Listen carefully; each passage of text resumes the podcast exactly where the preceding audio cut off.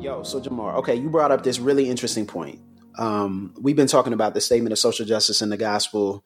We've been talking about um, a number of different things as far as our perceptions of it. And, you know, I really want to get into some some theology, man, because I think it's important to know for people to know where we stand theologically, but also, you know, where we stand, um, you know, in terms of statements like this, and in terms of interactions with people. And I think it may be helpful for people to understand, like, where, how we come up with responding to things, right? How we come up with right. interacting with people that we may disagree with. Um, this is a particular interaction that we're having right now, but we've had other interactions in the past with people privately, you and I have, that have been really productive. And so those aren't really on, you know, on public notice. Like those aren't really something that happens on, on a social media. Those aren't really something that happens, you know, where people are like, oh, these, per- these people had this talk, or we put up an Instagram or Insta story and we say, look at this, we had this talk with so-and-so and it was productive and it was good.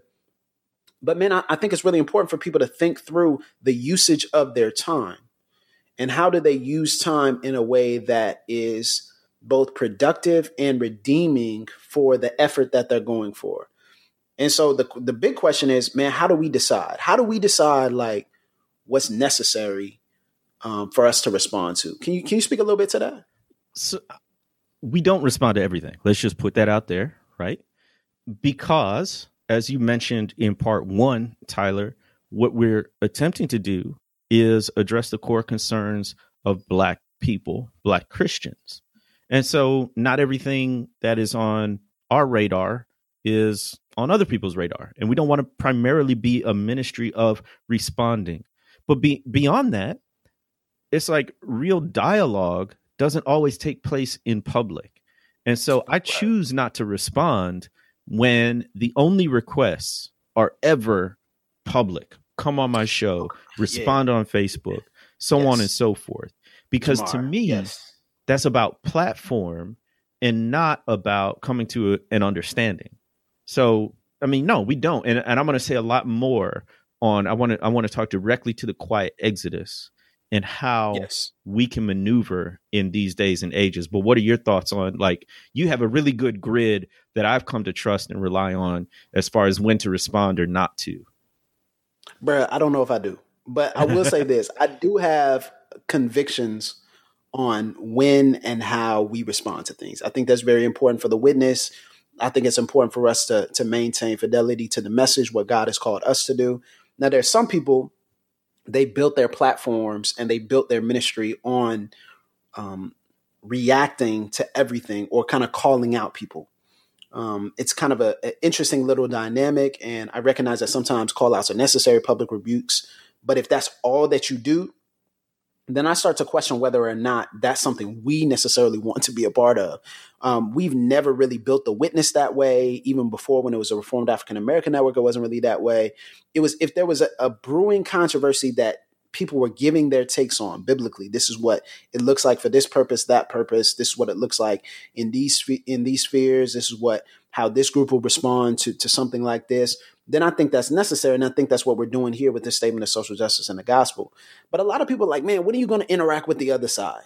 When are you going to interact with, with every, when are you going to interact with the other? When are you going to interact with other people? I'm like, oh man. Number one, it makes it seem as though everything that happens online is the only thing that happens. Hmm.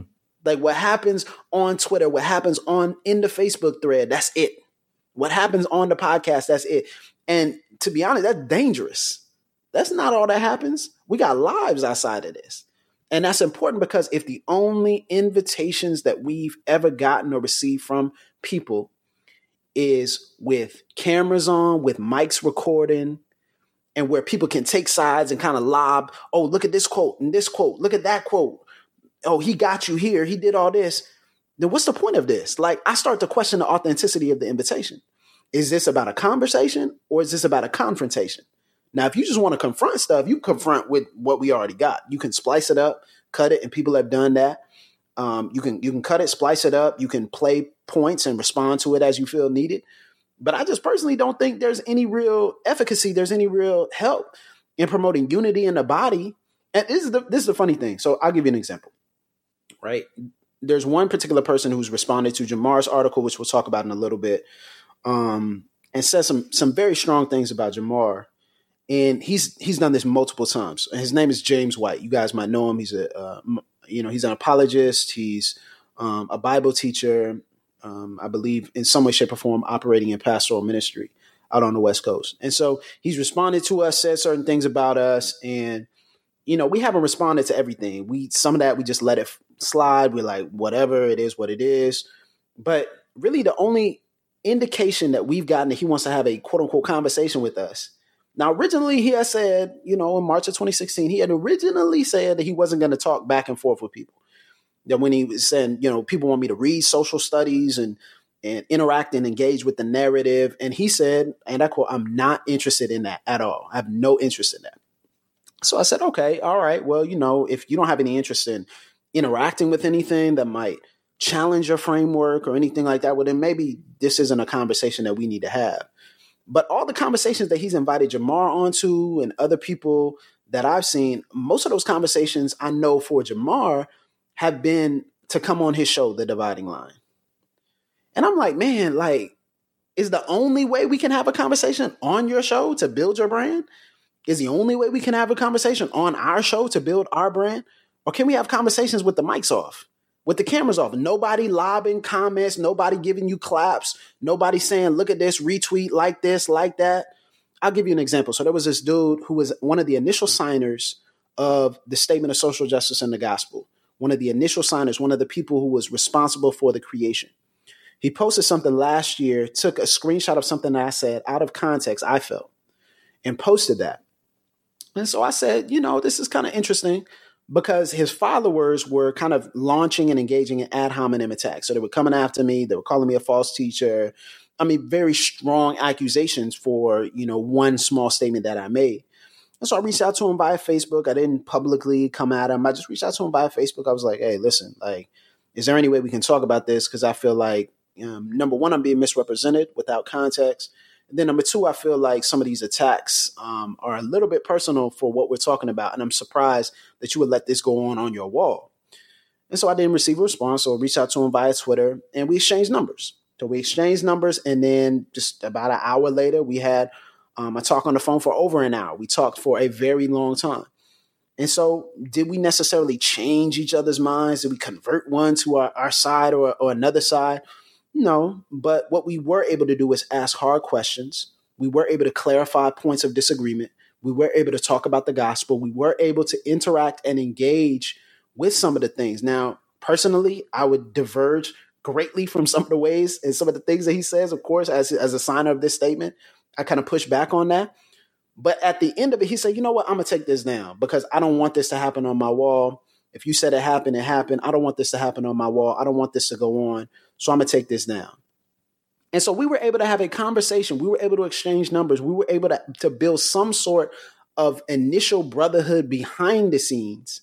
Now, not every public statement requires a private response. We recognize that. If it's public, it's fair game for people like James White or fair, fair game for other people to, to critique.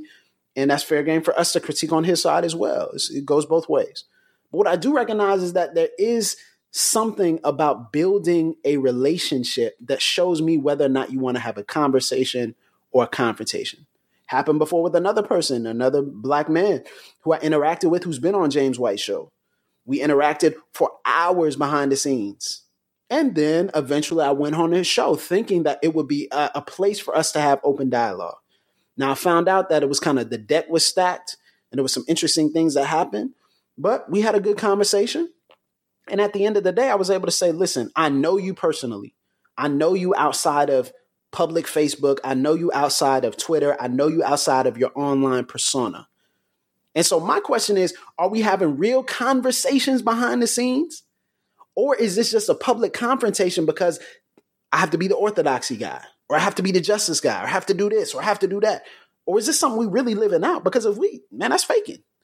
And we don't have any desire to engage in building up a brand, his or ours, in a way that requires us to call out people, bring them on, and only interact with them via the show. Reach out to us if you got a if you got a clarity question. When we initially reached out to him in March of twenty sixteen, what we did was we made an appeal, thinking that us as Black Reformed Christians at that time, us as representative of the Reformed African American Network, would at least garner us a hearing, in the sense that he would say, okay, well, maybe this group of people who are African Americans, um, who, who do come from the Black diaspora, maybe they can speak into this, so maybe I'll listen to it. So it was an appeal. Man, we appeal to you to reconsider this statement. It wasn't like, man, let's get into a debate and let's talk about the finer things of this, this, and that, and that. It was like, what? Like, we thought this was based upon relationship. And so that's why we reached out via appeal.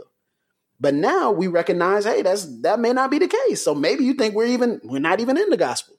In one of his recent blog posts, he called Jemar agnostic, or called his views agnosticism.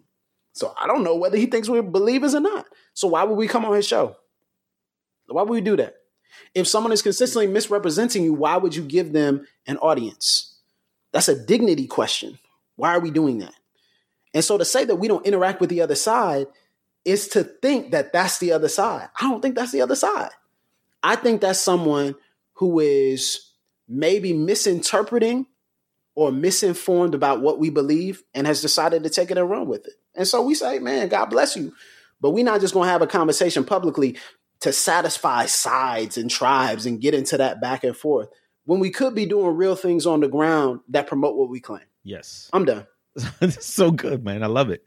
Um, so I think you could sort of summarize both of these podcasts, part one and part two, as putting people on game. That's what I think we're doing, because we've been really okay. Okay. Yes. Okay. Okay, all right. People on game, because we've been doing this thing literally for years, and it's more than just the podcast episode or the blog post that you read. We live this stuff day in, day out. We constantly texting, calling, communicating with people, going to conferences, you name it, right? And so we've lived this for a long time in our ministry, and we see the little angles that people use, whether intentionally or unintentionally. I'm not ascribing motives to anyone, but here's the thing. If we go back to the statement itself, the statement, the statement on the gospel and justice. Yeah. To me, if you zoom out, there's a level of what I would call ecclesiastical arrogance. Again, not ascribing motives. Uh-oh. Uh-oh. But here's what it comes off as, because historically, the Black church tradition, which is diverse and, and has many manifestations, but in most of the Black churches I've been to, and a lot of the readings and sermons that I've accessed, I think you could have a reasonable generalization that Black church traditions don't see a stark dichotomy between the gospel and social justice. In fact, one of the historic dividing lines, if you will, along race within the church has been on the issue of justice. And so this statement to me pays no attention to that tradition, to that ecclesiastical heritage of Black people, and not only Black people, other marginalized people groups, whether that be folks in Latin America, folks in South Africa, women. All of these groups have a certain perspective on justice because they have experienced injustice. And to me, I want to listen to the folks who have felt the negative impact of power misused and abused toward them, and listen to their perspective. And if I'm going to write a statement on the gospel and social justice, I want to be informed by those streams of thought, those theological patterns, and those experiential aspects of what they've been through. I didn't sense that in this statement, not ascribing motives, but I didn't sense that in this statement. So that was part of the reason I think pe- people reacted so strongly and negatively, is because they grew up in personal circumstances and ecclesiastical circumstances where justice was a huge part of the gospel, is is is is is integral to the gospel, not right. Just a corollary, right? Not just a follow along. And here's a here's a more theological, philosophical, abstract thing. I think we we we try to put we say the gospel and justice, and and, and we put those things right, as if right. They're completely separate. Right, the framing, bro. Yes. The framing. Oh my the goodness. The framing is important. When you add that conjunction, you're assuming a separation that I don't think the Bible has between gospel and justice. To believe the gospel is to pursue justice and to live justly and to do mercy, right? Right. And I think historically marginalized people have had a more integrated, holistic view of theology in that sense of the theology in terms of orthodoxy and the theology in terms of orthopraxy and even orthopathos, right? Right? Uh, orthopathy, right? right? Um, and so, first of all, the framing itself is a big deal, whether you're framing the gospel and justice or making the statement without being informed by the historical streams of other traditions in the church, particularly the Black church in America, right? Um, so we putting people on game. You can't just take the statement at face value. Let, let me let me let me speak to something here, because speaking of that Black church tradition, um, one of the interesting things about this podcast is this is not the first statement that has been made by some of the signers regarding social justice. Um, so if there is maybe a, a, a desire to push back a sweeping, you know, trend of or wave of people um, who have been talking about justice, this is their second attempt to do so, um, probably within the last year, year and a half. They made another statement on justice as well, one that actually ended up, if I'm not mistaken, because I cannot find that online. I don't know if they took it down or what have you, but it ended up quoting Francis Grimké. So I was like, man, this is really interesting. Like they quoted Grimké. Like I was like, really? Like, uh, okay. Like it was, it was very interesting because it was kind of, the idea was that, you know, the, the modern iterators of uh, justice language were not using the language of Grimké. Um, we're not using the language of someone as, you know, this model Black minister. And I'm, I'm, I'm pretty sure this is the case. So correct me if I'm wrong, someone. Um, but what's interesting about that is Grimké himself talks about the duty of the Christian to, in his words, keep up the agitation for our rights. Listen to this quote. "It is our duty to keep up the agitation for our rights, not only for our sakes, but also for the sake of the nation at large. If justice sleeps in this land, let it not be because we have helped to lull it to sleep by our silence, our indifference. Let it not be from lack of effort on our part to arouse it from its slumbers." So according to Grimké, according to someone who, who both people say, hey, he was reformed, I mean, led, you know, his agreement with W E B. Du Bois led to N double A C P, like, okay, so we're saying this is a person who who, who firmly not only stayed within theological um, uh, orthodoxy, but also felt that it led to some sort of justice. According to him, and according to many of people like him who are Black ministers uh, of antiquity, they would say it is our responsibility, our duty to agitate towards justice. Because our duty to agitate towards justice is not just for ourselves, but for the people around us, for society. That out of a desire, not just for us, but out of a desire for the people.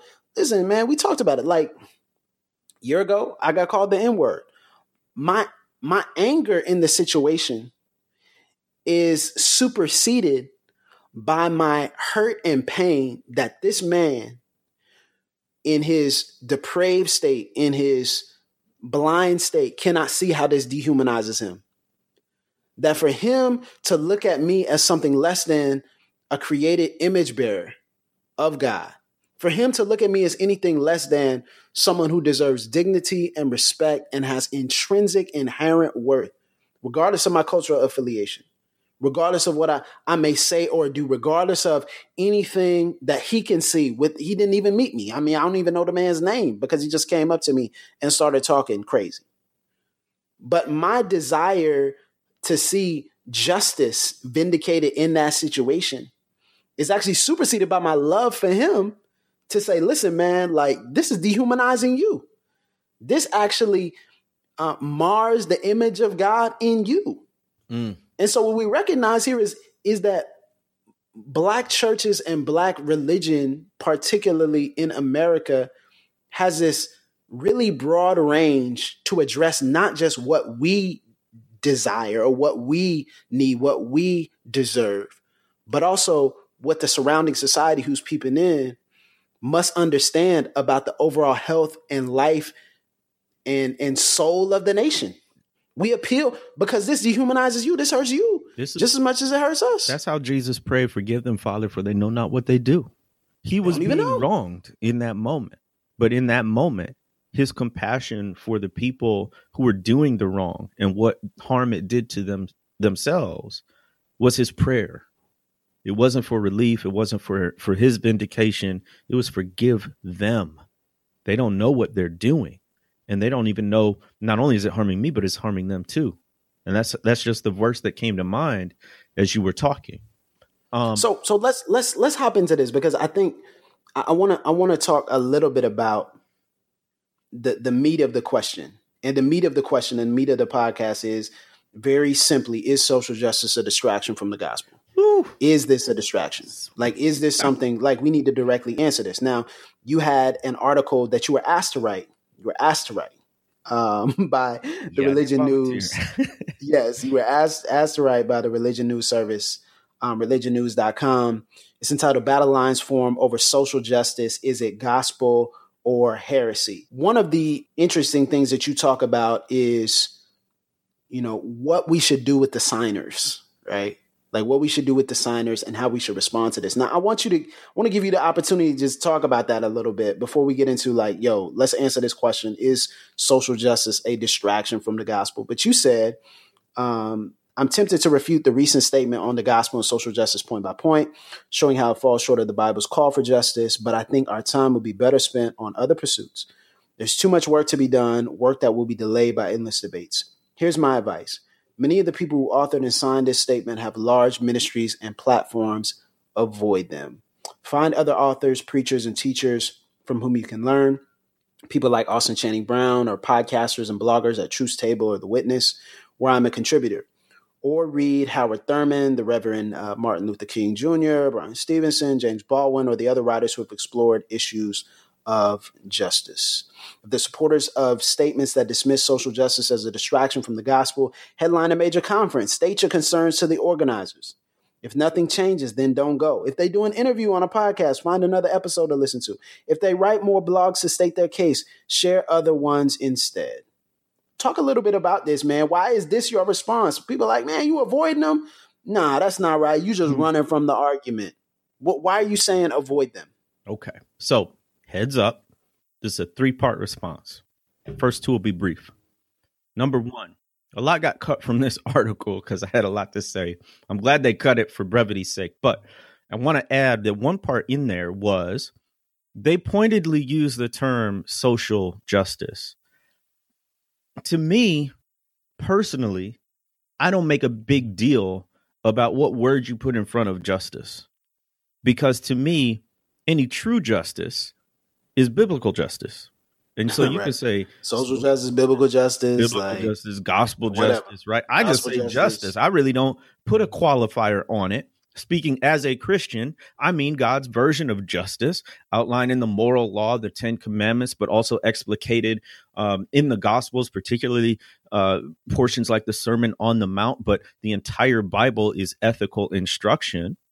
And so I don't make a big difference, right? So, so, I think there's a conversation to be had between what social justice means and what social gospel means, particularly historically, but also theologically, right? So just if I bounce back and forth, it's because I am operating on the premise that justice means God's justice. Right. And so that's that's how I use it, right? So I wouldn't have, I wouldn't have even entitled, I wouldn't have used and prob- probably, and I probably wouldn't have qualified that that word justice with any other word. So that's just a precursor. The second part is, if we if we bounce back for a moment to John MacArthur's statement. Now, look, I don't have anything personally against MacArthur. I don't think I've met him personally. I've, I know I've been in the same room. I don't know if we've spoken, um, but if we met, you know, on an airplane or on the tram at Disney World or something, I don't think I'd have a problem with, you know, talking to this brother, right? Like, and I'm not saying that he hasn't been helpful in other areas. I'm just saying that in this part, he sounds like he's out of his lane. And so what he sets up in his blog post series is unstated, but I think you can reasonably assume uh, because he makes a, a statement about that it's that this idea of social justice, which he positions as harmful, has even crept into some of his evangelical and reform circles. And let's get this straight. When someone says that, whether it's MacArthur or someone else, they're talking about folks like Ligon Duncan, chancellor of R T S, whom I know personally. They're talking about folks like David Platt. They're talking about folks like Matt Chandler. They're talking about folks like Russell Moore, who no one, any of those men, no one would accuse them of having gone off the rails theologically. Rather, these men have addressed issues that, of not race from that and side, justice. Not from that group. Not, not, not, not. Well, no, I mean, no one would accuse them of being like so far liberal that. Uh, well, you know, I think we should. I think we should couch that statement because I think that that is true that some people would consider them like super. That's liberal. Right, and that's what I'm saying is that these are the folks. These types of folks and the statements that they've made, which I think many of our listeners have applauded when they've talked about race and justice, that's being set up as a threat to orthodoxy. That's, those are the only people in this sort of narrow tribe of Christianity that I can think of he might be referring to in that statement. And, and we'll try to post the, the exact quote in, in the show notes. But are those the enemies? Are those really the enemies of the gospel? Because I don't think they are. And I think that there's a perception from a particular vantage point that any talk of race and justice, uh, particularly from a large platform at a conference, in, in sermons at a large church or whatever, um, is somehow distracting from evangelism, right? Like that's a critical piece of it. So we'll go into more of that later. Because you asked the question, Tyler, is is this a distraction from the gospel? Yes. So we'll talk about mm-hmm. that. But as far as my article, this is part three, folks. Thanks for hanging with me. Pat yourself on the back. But part three, we learned when we were the Reformed African American Network that despite our intention, what had happened over time was we were giving apologetic commentary for the Black experience to white Reformed Christians. And like that had become our total ministry. So all we were doing was responding, and all we were doing was explaining again and again and again in ten different ways to people who m- most of the time we didn't know them. These were online folks, you know, that's not in our local congregation or our local networks. And so we're trying. And, and then what, what I realized, and I, Tyler, I think you realized this long before I did, and a lot of people did long before I did. But what I realized was uh, we. In doing that, we weren't leaving space to actually address the core concerns of Black Christians. Mm-hmm. And so when we made that transition t- from Rand to The Witness, part of what we were doing was saying we want to intentionally focus on the concerns of Black people and Black Christians and not just be responsive, not just be reactive. And so we talked about that a little bit in part one. And so this article on the Religion News Service is simply saying, listen, don't get caught up in going tit for tat, point by point on this. Why? Because Toni Morrison said the function of racism is distraction.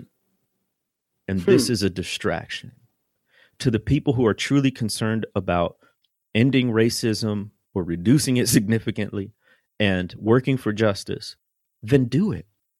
Work to curb racism. Yes. Where you are. Work for justice where you are, because this conversation, you're, you're, you're most likely not going to change their minds, particularly through an online debate. Rather, spend your limited time and energy actually improving the circumstances of the people around you and the people who are marginalized. So don't get distracted. Mm-hmm. Stay on mission to do justice and to love mercy. That's all I wanted to convey. Yeah, and I think it's important for us to talk about the reason why we were responding to this in particular is because this is talking about really the character and the nature of God. And when we proclaim God's kingdom on this earth, we should be proclaiming the holistic character of the King. And it's important for us to recognize that when the Lord says that I love justice, when he says that righteousness and justice are the foundation of the throne. And that's what David declares in Psalms, um, in Psalms ninety-seven, right? Like, so when he, when he says that, we recognize and we step back and we say, hang on now, this is, this is core, because God is telling us that I am not for the mistreatment of the people I created. I am not for, I do not stand on that kingdom where other kings have mistreated the marginalized and the vulnerable. Our God says, no, I come in and I restore them. I repair that which was broken. I raise up those who were put down. I lift up those who were oppressed. I liberate those who have been captives. And what's, fu- what's funny and what's so fascinating is we didn't feel like whether or not we changed the name from Reformed African American Network to The Witness, we didn't feel like we needed to leave Christianity.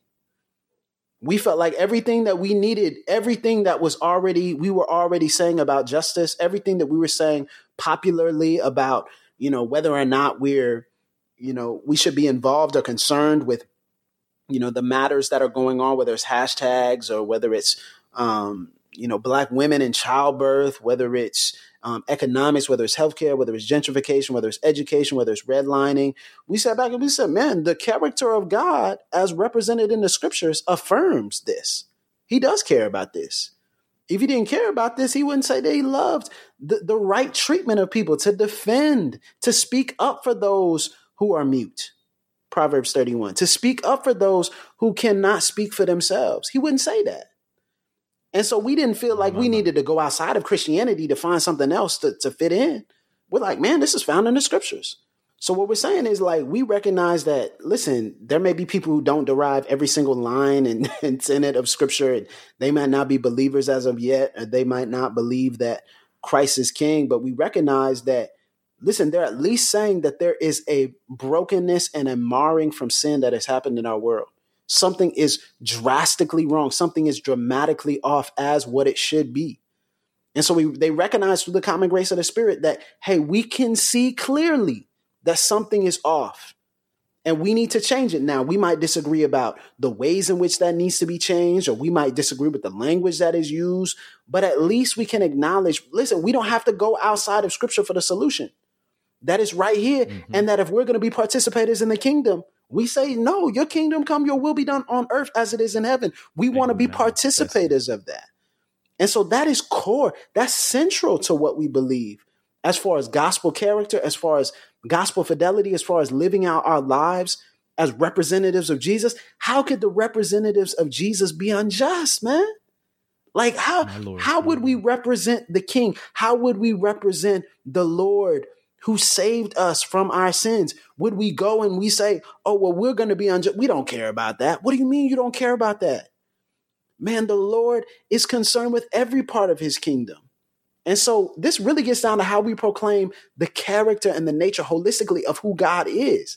And no, he's not just all about justice, but that is core to him. And we can't ignore that in the scriptures. And so if we're faithfully reading the text that we have, the revealed word of God, we say, man, well, of course. So we didn't feel like we needed to go outside of Christianity. We are the black, a black Christian collective. We, we wear that proudly. We're unashamedly Christian. We know who we serve. Like we know how we order our lives. The Bible is what is central to us. But what we do recognize is, man, something is wrong. And so when people say, man, there's, there's, this is a distraction from the gospel. They say, well, what should we be talking about? Just like Greek and Hebrew? Like, that's it? Like, what, should we just be talking about just theological tribal debates? Should we just be talking about that? Or does the way in which people live their lives on a day-to-day basis, if you don't know how many people are living in poverty in your city and you don't have no, no skin in that game, if you're not feeding the hungry, if you're not actually working to clothe the naked, if you're not working to make sure that kids don't go to school, you you talking about them because of their culture, but then you don't see if they have enough food to eat. You're like, man, look at that dude with his pants up. Does he have food? Do you know him? Do you know his name? Like, I'm around black young people all the time. That's my job. That's my life. And I'm mm. seeing, I'm interacting with people who have real concerns, people who come from broken homes enough to get need to be adopted by church folk. Church folk stepped up and adopted them. Church folks stepped up and they were in foster care.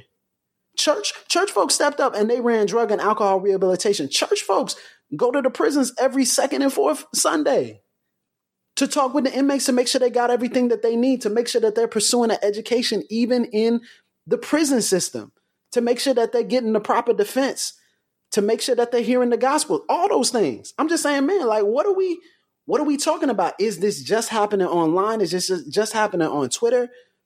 Or are we truly concerned with the way in which God's image bearers, the way in which people, human beings are living, man?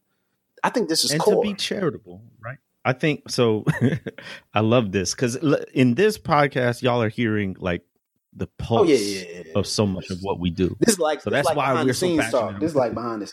Super behind the scenes. It's like our philosophy of engagement right here. But um, I think to be, you know, to be as generous as we can possibly be, I would say that the authors of this statement are not in any way saying they don't care about people suffering or the harm done sure, to them. Sure, no, that's not what I'm what saying. I would that's say. not what I'm saying.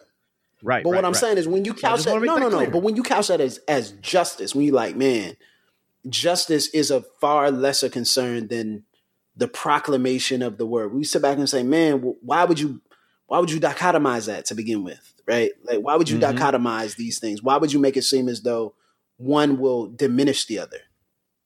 That's what I think is is one of the fundamental differences here, and we can differ on this without accusing one another of heresy, right? So let's put that out there. I think it's possible. I'm say I don't know, though. I think it's possible. This may be, may be in the body of Christ united by the power of the Holy Spirit. But what I'm about to say is going to sound controversial, but I think if you understand and I communicate clearly, it's really not.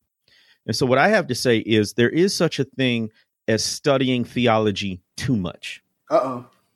By that, by the, by studying theology too much, I mean to the exclusion of other disciplines, other academic disciplines, and other sources of knowledge. So it gets fundamentally to the question of God's common grace.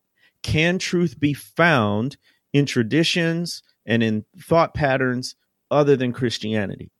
Common grace tells us yes. Why? Because God lets rain fall on the just and the unjust. Why? Because everyone is made in the image of God and so can at times find truth, even if they don't know it's God's truth.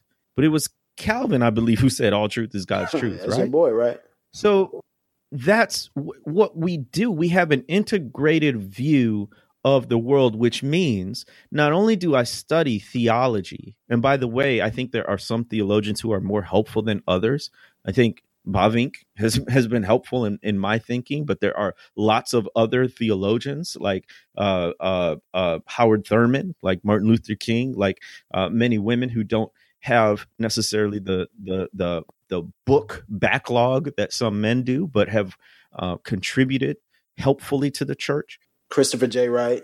Okay. Now, look, ask Tyler. He'll give you a long yeah, list. I mean, and by the way, on, the we got a list on a witness, so I ain't going to really like to. We do have a list on Google the witness. Works, I mean, like, Google Works. Yeah, we'll put that in the show notes too, a link to it. But anyway, my point is, if your only source of knowledge is theology, then you're actually missing out. Because I'm going to be real honest with you, Saints. I think that non-Christian people and secular outlets have actually made a lot more progress in understanding the causes and consequences of racism than many parts of the American church.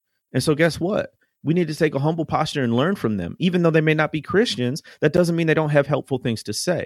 And so I would let our listeners know, access these other things. Look, why are you working so hard to understand the Bible? It's so you have a grid to judge what you're reading and what you're learning, which means you should have all boldness to go out and access other streams of thought. Tyler, you mentioned that Paul says, as your poet yeah, says. Yeah, yeah, yeah. Acts seventeen, right? Like he was accessing the popular culture and the literature of his context, and he engaged with it. And actually, in that moment, he didn't just poo-poo it for not being Christian. He's saying there's actually consonance here between a theme that your poets are writing about and what I'm talking about here. So he's using that as a bridge. And instead of using culture and other non-Christian, non-theological ideas as a bridge, we're using it as a wall. Hmm. Hmm. And we, I think we need to tear down that wall. And I think we need to understand that everyone is an image bearer and a potential believer in Jesus Christ. Yeah. So that's that's that's one major thing. I'm just talking sort of theological hermeneutics here. Let me let me can I mention one more? Yeah, please go ahead. All right. So this idea of proof texting. So a lot of times, bruh, folks on bruh. we really gonna do this, folks. Wow. Okay. I, I we, if not now, then when? Right. A lot of times, folks who are advocating this really big difference between the gospel and justice are going to sound really good because, number one, they're saying evangelism and conversion are the primary principles in the Christian life. And they're going to use all these kinds of individual texts to sort of back that up. I want to say that a lot of other Christian traditions, particularly the Black church tradition, has a much more holistic view of the Bible and of Scripture. And so everybody talks about the kingdom of God, right? If you're Christian, it's in the Bible. You, you mention it. But I think the way that affects hermeneutics is on an issue like justice, it's not necessarily, although we could, it's not necessarily that we point to individual scriptural texts, but we understand the entire thrust of Scripture right, is toward right, justice. Right. And because we're informed by more than just theology, which tends to be Western and Eurocentric or Euro-American theology at that, we understand that racism and injustice takes more forms than just interpersonal interaction. It's not just one person being unkind to someone else. It actually can express itself in entire systems that do not require intentional malice on the part of individuals to actually perpetuate injustice. So from a hermeneutical perspective, that's a big difference. We're not always proof texting when we're talking about justice. We're saying God is a God of justice. That's in his character. I don't actually need, actually the whole Bible right. speaks of that, and I don't need one individual yeah, verse shoot, to shoot prove it, but that doesn't mean like, we're not just, being biblical. We're just shooting scriptures. Like we go back and forth. Like, here's this scripture. What about this scripture? What are, it's like, man, that's bad synthesis. Like, what is the, what is the scripture pointing us towards? Like, as a comprehensive document, like what's it doing? Like, what are, what are the, what are this, the biblical writers predisposed towards? Like, what are they writing about a good and holy God as it relates to justice? And does it seem as though they don't care? And does it seem as though this God, in the tone, in the way in which it's presented, in in in his interactions, does it seem as though it's just like, ah, oh, well, you know, it doesn't really matter? Like, no, there's, it's it's just synthesis. Like, so I think, you know, again, that's a, that's a lot of call out culture. That's a lot of, you know, back and forth. We got to get into the back and forth, and we got to shoot back and forth. And then this, I got to take you to the Greek and the Hebrew, and I got to, well, I mean, you know, this this statement did say, you know, simple reading, clear, clear, clear reading, simple understanding. Wow. I mean, that's what they said. And so if That's it's true. clear and simple, let's let's take a clear and simple look. Let me say this. No, this, go, man, well, man. It ain't no clock. Okay. Come on, man. Like, ain't no time clock. Right, Bo so. ain't wrapping us up, man. We just up, bro. We up drinking water and, and talking, you know, about God. I've got one. I've got one final word on the statement itself, and then I want to talk to the quiet exodus, and, and we can break that up however you want. But my my my my word, my final word on the statement is this: that there has to be solidarity through incarnational proximity. Hmm. Solidarity through incarnational proximity. Let me break that down. So solidarity, that's the weep with those who weep, experience joy with those experiencing joy. That is, I'm alongside you in what you're going through. I'm not ahead of you. I'm not behind you. I'm alongside of you. It's this withness, if I can say that, withness with other people, particularly who are from different backgrounds, whether racial, economic, ethnic, gender, what have you. It's the idea that we're side by side as brothers and sisters in Christ. And if you're experiencing harm or injustice, that matters to me. So solidarity. But but how does solidarity come?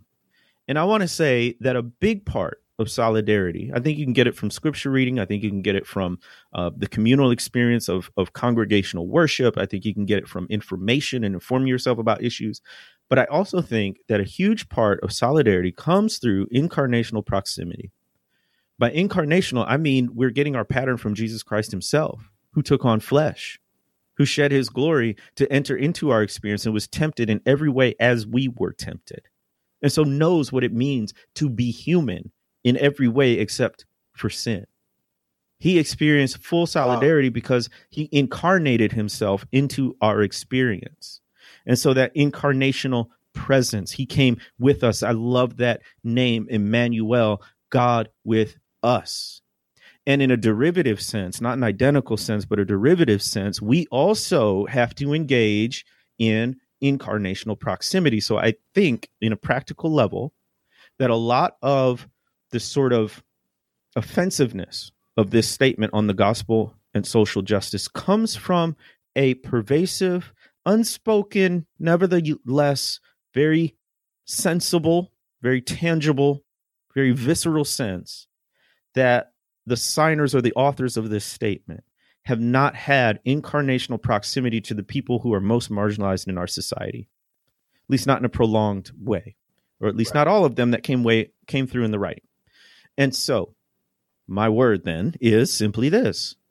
If you want to have solidarity with the marginalized, you need to get near them. You need to get close to them. You need to know them. You need to hear them. You need to listen to them. You need to learn from them and not just tell them, instruct them, correct them. Yeah, maybe submit to them too. Like, we need to say that, man. Like, yo, Amen.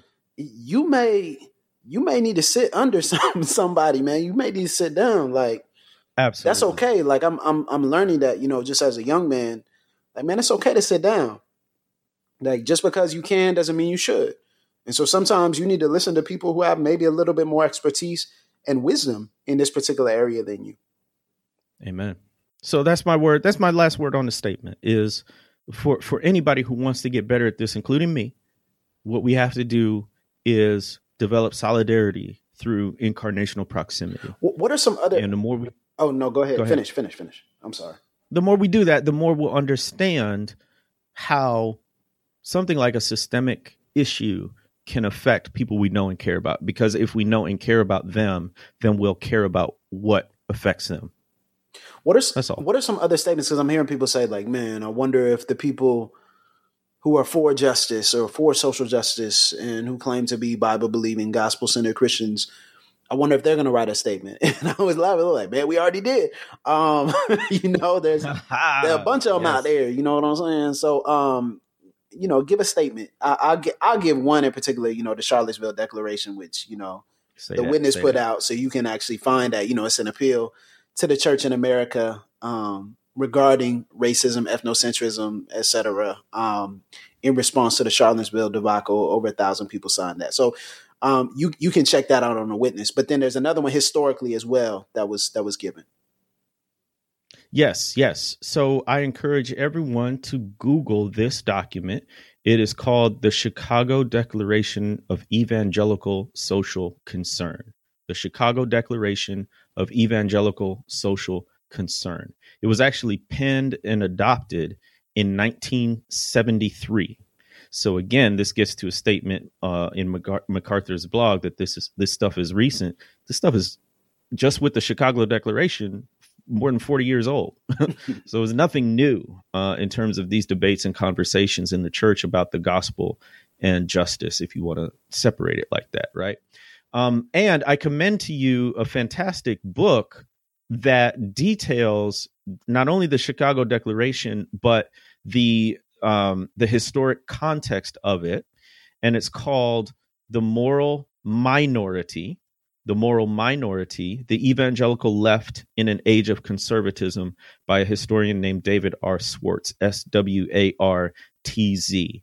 And before we move on, let me just give you a, a quick sampling of the Chicago Declaration. Yes, yes. It's a very short one. Give them that. Um, you can read it quickly. And it says that we cannot, therefore, separate our lives from the situation in which God has placed us in the United States and the world.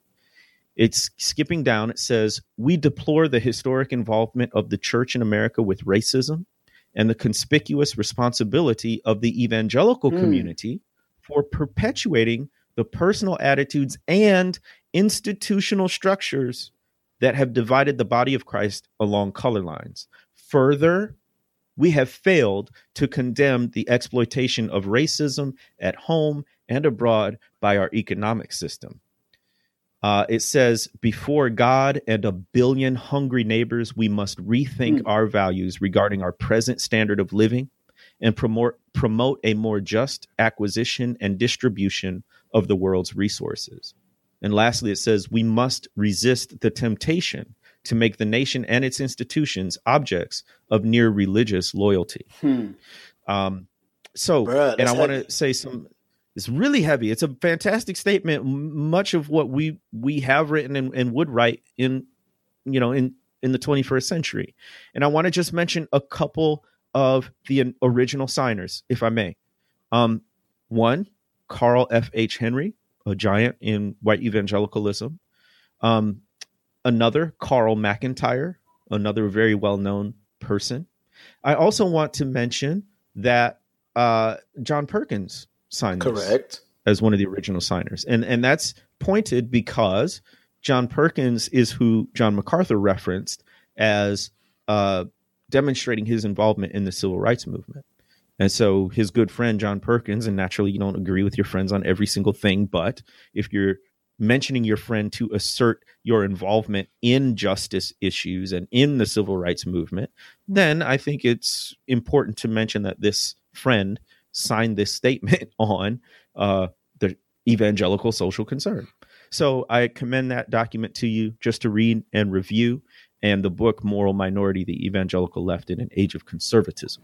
Bruh, we gave more than what they expected. We had a lot to say. We've, We've been holding in. We've been talking. There's more to come. Man, y'all keep it locked in. We'll see you on the next Pass the Mic.